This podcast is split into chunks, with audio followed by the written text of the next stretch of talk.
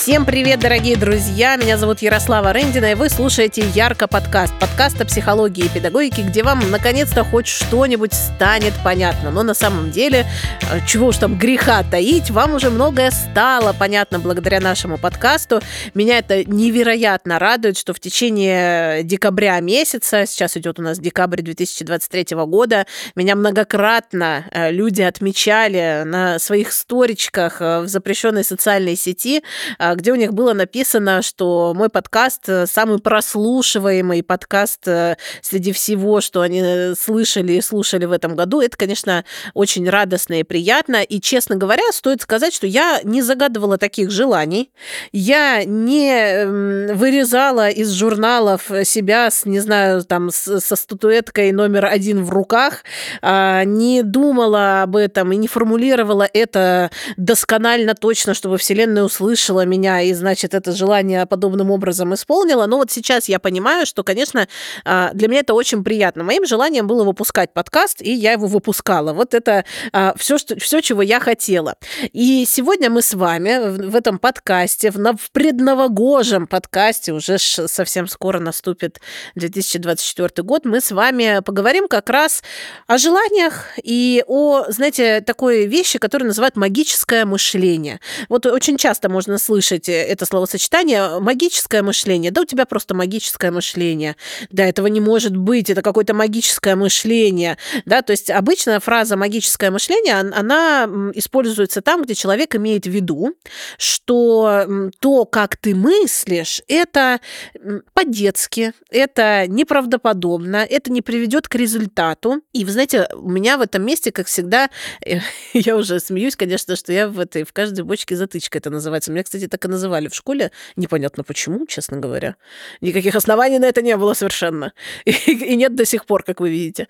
Значит, точнее, как вы слышите. Значит, про магическое мышление у меня есть тоже свое такое мнение отдельное, которое я сформировала в течение нескольких лет, потому что действительно, знаете, есть в моей жизни несколько таких вот крайностей, ну или сторон, не знаю уж, несколько частей моей жизни, которые могут между собой переплетаться. Иногда они совершенно разные, иногда они как-то друг друга взаимодополняют. Это, в общем-то, моя психолого-педагогическая деятельность, которая целиком и полностью основана на научных изысканиях и данных, и на том, что я получала образование и в области психологии и педагогики в университетах, защищала дипломы, в общем, писала научные работы, проводила научные исследования, тестирования, выдвигала гипотезы. И продолжаю, кстати, этим заниматься в течение многих лет на каждой консультации. Да, когда человек ко мне приходит на консультацию, то, что мы с ним делаем, это выдвигаем для начала гипотезу, чего с ним происходит и каковы причины этого, того, что с ним происходит.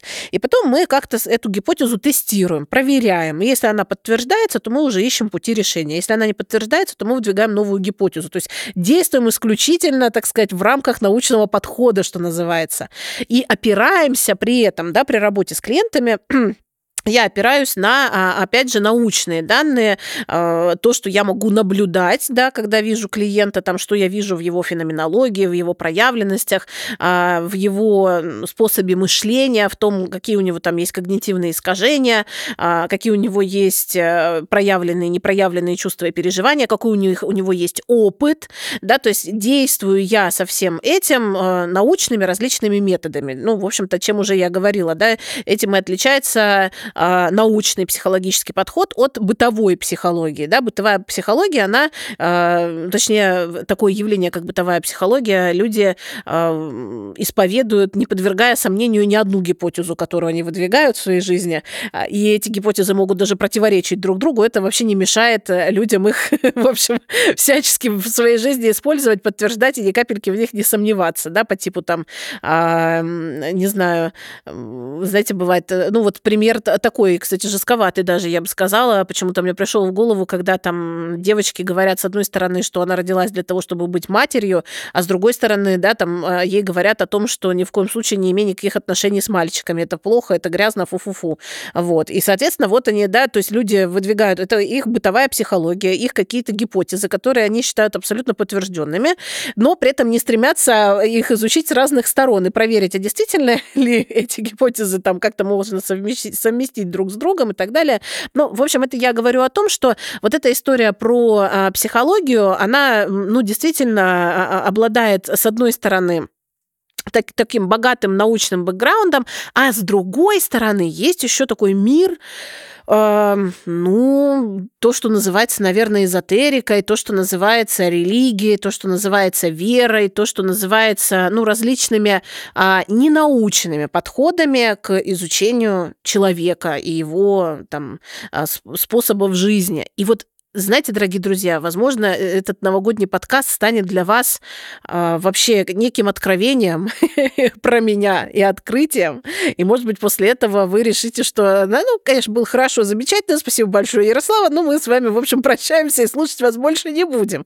Потому что я вам честно признаюсь, что я в своей жизни, да, не в работе с клиентами, это немаловажно, очень даже множество вещей даю некоторое допущение.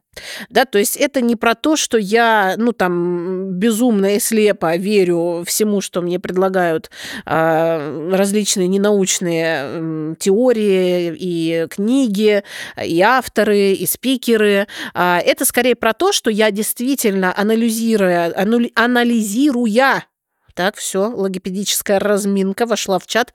Анализируя и наблюдая за тем, что происходит в моей жизни, и за тем, что происходит в целом в жизни людей, ну, я допускаю некоторые вещи, которые наукой точно не подтверждены. Например, одна из таких вещей – это давайте сразу я пойду с козырей, а вы уже относитесь к этому как хотите вообще, да? Ну, все, мы с вами уже сколько вообще вместе? Уже пришло время, знаете, знакомиться поближе, а то даже не знаете, с кем вообще, с каким просто инфо-цыганином вы имеете дело. Вот. Например, одна из таких вещей, которую я допускаю, и в которую я верю, и которую я, в общем, абсолютно не исключаю, это перерождение и переселение душ. И я вот абсолютно в это верю. И у меня есть своя гипотеза, очень для меня понятная. И при этом я как бы знаю, да, всё еще и психологическую подоплеку этого вопроса, да, что там иметь какие-то представления о жизни после смерти, это, в общем, ну, помогает справиться со страхом смерти, помогает справиться с тем, что есть такая вот экзистенциальная данность, с которой надо как-то обойтись в этой жизни. Хороший у нас, да, предновогодний выпуск пока намечается.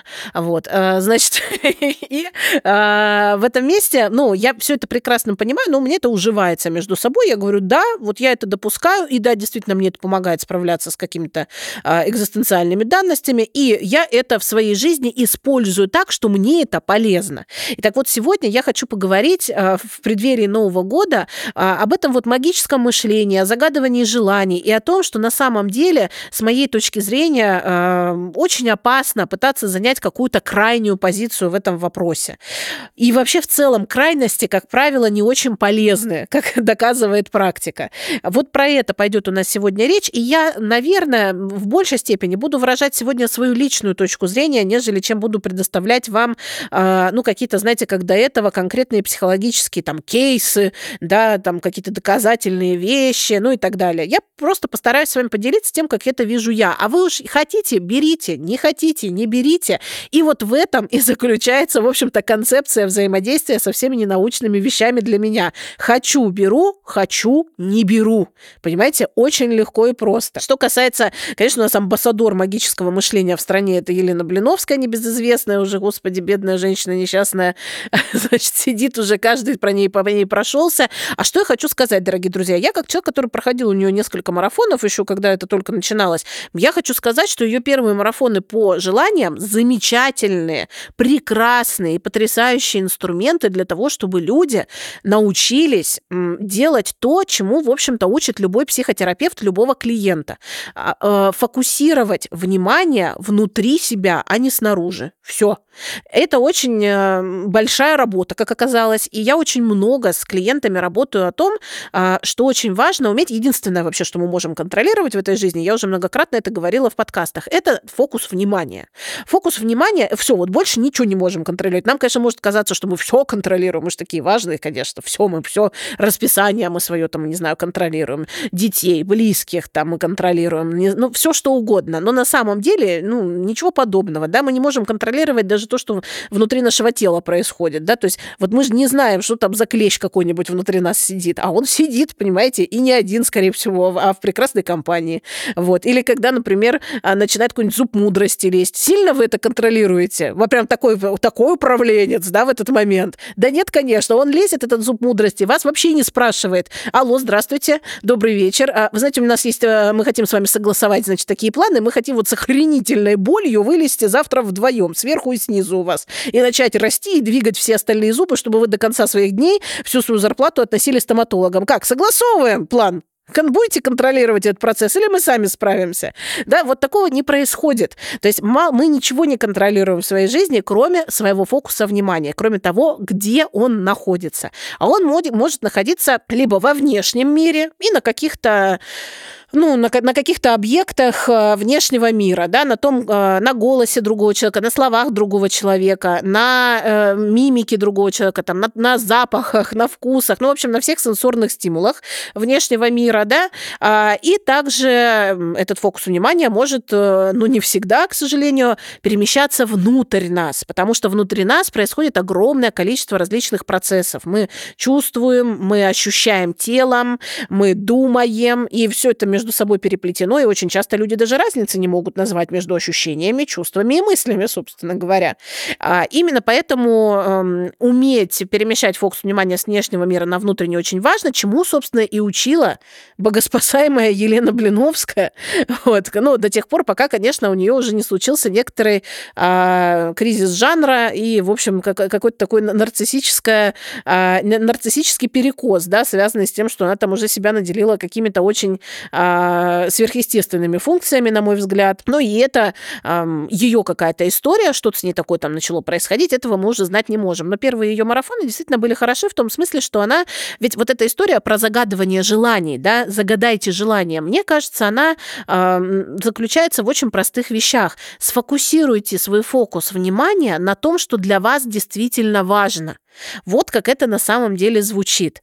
Но магическое мышление, если мы будем говорить про ребенка, например, да, дети действительно обладают магическим мышлением, а у детей это, ну, все происходит само собой, и все происходит по причине того, что они существуют. Вот это самая главная ловушка магического мышления в жизни ребенка. То есть ребенок рождается, он автоматически эгоцентрик, ему это необходимо для того, чтобы выжить, да, то есть ему эгоцентризм необходим, чтобы он мог без зазрения совести кричать, орать, требовать то, что ему нужно, чтобы мама услышала, пришла, покормила. Ну, то есть это его обязанности детские, быть эгоцентриком. И постепенно ребенок растет и, конечно же, встречаясь с окружающей средой, сталкивается постепенно с тем, что, ну, не все, скажем так, почти все, но не все происходит по причине него. И дальше, по мере взросления, выясняется, что... вещей, которые происходят, потому что он есть, все меньше и меньше в этом мире. В основном все происходит просто потому, что оно происходит. И вообще им никто не озадачен в той степени, в которой он сам озадачен собой. И поэтому ребенок постепенно начинает выходить из эгоцентризма при благоприятных обстоятельствах. И вот это магическое мышление, связанное с тем, что вот я появился, и оно произошло, вот я появился, и в мире что-то кардинально поменялось, ну, то есть откуда эта фантазия, да, появляется? Она появляется, потому что действительно ты появился, и в жизни твоих родителей очень сильно все поменялось. И вот эта фантазия о том, что я сейчас буду мыслить вот именно таким образом, запишу на карту желаний, значит, свои фантазии и там, свои цели, и то, чего мне хочется, и мир сейчас мгновенно меня услышит и начнет это исполнять, она, в общем, действительно магическая вот с точки зрения такого детского к этому подхода. Если действительно человек, ну, я, честно говоря, таких встречала очень мало. Ну, вот людей, которые действительно ограничиваются исключительно только тем, что они сформулировали желание и сидят довольные, потирают ручки и говорят: «Все, мы ждем», да, то есть и при этом они как бы, ну, ничего особо вообще и не делают в сторону того, чтобы даже, знаете, как говорил Михаил Михайлович Званецкий, не лежат на правильном пути, хотя бы лежать в эту сторону иногда полезно, да, то есть хотя бы смотреть в эту сторону, даже этого они не делают, исключительно вот сформулировали и все, и дальше они ничем таким, в общем, не занимаются. Или, ну, там, люди формулируют какие-то желания, которые, ну, вообще не имеют никакого к ним отношения в данный данный момент даже близко. Ну, то есть там, я не знаю, ну, можно, конечно, и здесь очень понятно для меня вот эти вот сомнения, что ну а вдруг вот в мире все возможно. Это действительно правда. Я прям согласна, что в мире все возможно. Однако, ну, вот если я прямо сейчас, там, не знаю, загадаю похудеть на 15 килограмм к, не знаю, к январю, то, ну, конечно, это, ну, из-за того, что я это загадала и повесила картинку там какой-то красивой женщины в купальнике на стену, вряд ли что-то произойдет к январю. Хотя, конечно, честно вам признаюсь, очень бы хотелось. 3 раза повторим. Может быть, Вселенная так лучше услышит. Вот. Но этого не происходит. То есть в этом вот и, ну, наблюдается, да, то есть магическость мышления здесь заключается в том, что человек не предполагает, что ему еще хоть как-то надо будет в этом поучаствовать, в том, что происходило, да. По большому счету, ну, может быть, меня просто не окружают такие люди, да, вот именно, которые прям вот именно магически мыслят. Я таких людей знаю крайне мало. В чем еще может заключаться именно магическость мышления? Повторюсь, именно вот в этой привычке воображать себя причиной происходящего. То есть, например, да, там, когда жена говорит, там, приходит на консультацию, говорит, я знаю, что он там сейчас задерживается на работе для того, чтобы там не разговаривать со мной. Может, это, конечно, и так, но подожди, давай, ну, то есть, может так, а может запросто и не так. С чего, ну, то есть, с чего ты это взяла? Давай с тобой разберем конкретно. Ты с ним про это разговаривала? Нет, конечно же, не разговаривала. Просто придумала и сижу в это верю. Вот оно, магическое мышление, да? Ну, то есть, я вот себе это нафантазировала и верю, что это ровно так и будет. Но еще магическое мышление проявляется в том, что люди, например, там считают, что если они там подложат себе пятерик под пятку, когда идут на экзамен, да, то экзамен они обязательно сдадут. Но здесь мы опять же возвращаемся к чему? Да, к допущениям. Помните, я вначале говорила, что человек, который много чего допускает. И это работает во взаимосвязи. И психологическая часть, и такая вот магическая, как ни странно. Мы действительно, я имею в виду, мы все люди, можем создавать для себя такие, для своего мозга даже, я бы сказала, такую подкорму, да, такие как бы когнитивные крючки, за которые мозг будет цепляться. Потому что если, ну так вот по-честному сказать, почему, кстати, очень многие испытывают трудности с медитациями и медитации не любят, потому что это работа мозга. Нужно мозг как раз, помните, мы говорили, управлять фокусом внимания, да?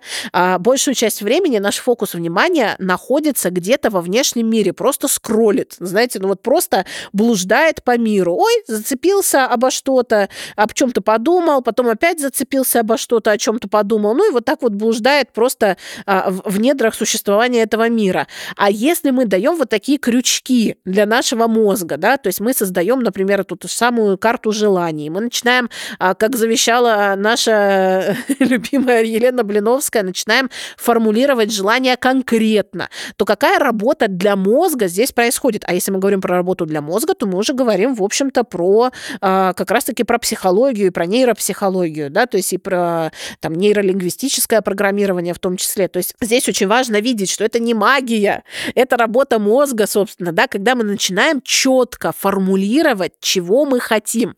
Этому нас и учат различные марафоны желаний. Сформулируй конкретно, чего ты хочешь, да, то есть ты хочешь там, я не знаю, себе там этот какой-нибудь красный, что там, какой-нибудь красный Мерседес, лимузин, что там, сейчас я даже растерялась, потому что я не водитель, я даже не могу назвать ни одну марку автомобиля, которая сейчас кому-то нужна. Вот. Хотя, может, все сейчас хотят эти китайские автомобили суперкрасивые и навороченные, но как они называются, я тоже не знаю, извините.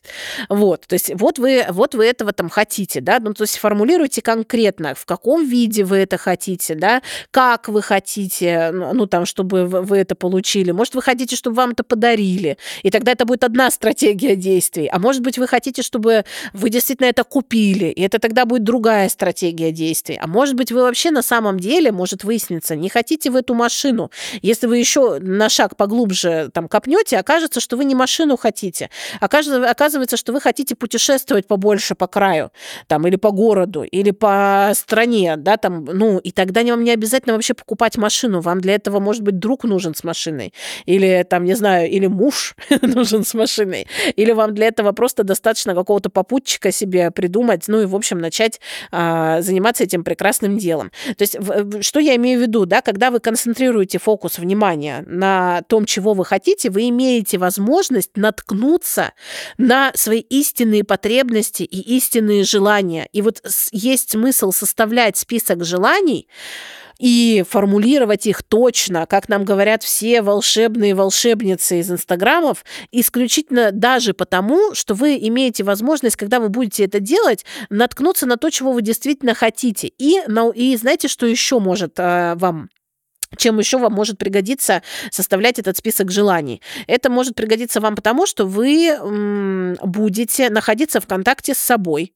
Вы сможете в этот момент встречаться с какими-то процессами внутри себя и обратить внимание, что у вас, когда вы встречаетесь там, да, с какими-то желаниями, поднимается энергия. То есть когда вы начинаете формулировать желания и делаете это внимательно, концентрируясь фокусом внимания на себе, вы можете увидеть, что что-то у вас прям как-то даже настроение поднимается, и как-то внутри какая-то энергия начинает оживать. И это, собственно говоря, друзья, энергия, она-то нужна для чего? Для того, чтобы вы начали что-то хором делать. Делать, ребята!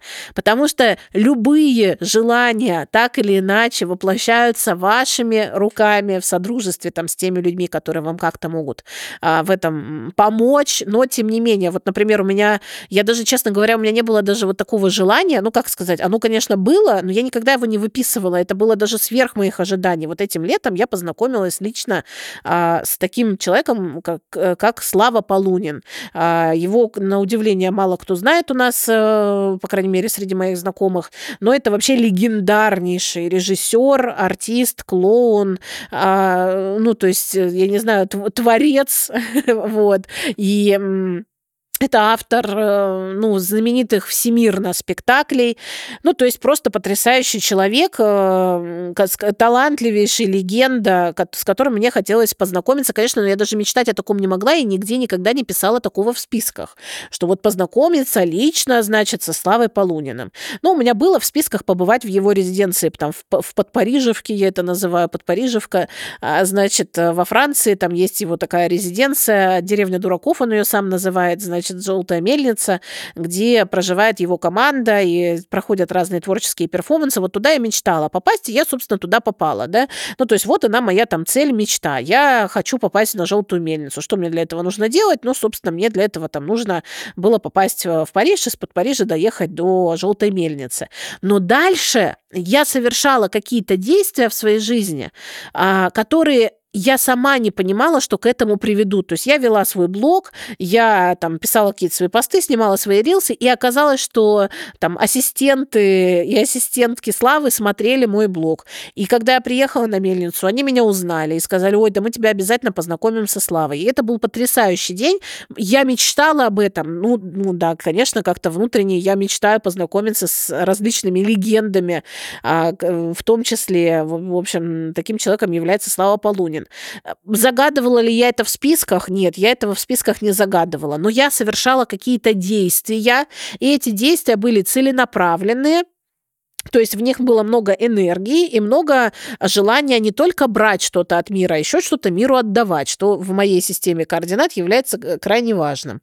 Вот, да, то есть вот этот, соблюдать этот баланс, в котором я не только беру, но и отдаю еще что-то. Вот, это как раз тоже, как мне кажется, может быть и магическое мышление, но как минимум магическое мышление взрослого человека. Да, мне кажется, что когда я не только беру и требую от мира, как ребенок, но еще и что-то даю, это миру, да, как, ну, так уже может мыслить взрослый человек. Ребенок, конечно, не собирается ничего никому отдавать, он собирается только забирать. Что он здесь родился отдавать, еще чего. Нетушки, и так, знаете ли, все забирают из рук. Вообще неприятно жить на этом свете детям первое время. Вот, и поэтому, ну, для меня этот баланс, он работает вот ровно так, что я могу что-то забрасывать в этот мир, какие-то удочки, и они, ну, в общем, ко мне, да, вот таким образом возвращаются. И поэтому, если суммировать вот эту историю нашу с вами предновогоднюю, да, про магическое мышление. Я считаю, что нет в нем ничего плохого в магическом мышлении. Я считаю, что иметь какие-то допущения в жизни очень важно и очень нужно. И если они помогают вам наполняться энергией, то, пожалуйста, имейте эти допущения. Здесь же вопрос в том, неплохо это или хорошо, не в том, чтобы повесить какой-то ярлык, а в том, чтобы понять, это для меня полезно, это приносит мне какую-то вот энергию, какой-то кайф, за счет которой я буду дальше жить. И если мои допущения относительно того, что там Вселенная меня слышит и заботится обо мне, мне помогают и наполняют меня энергией, то почему бы и не иметь этих допущений?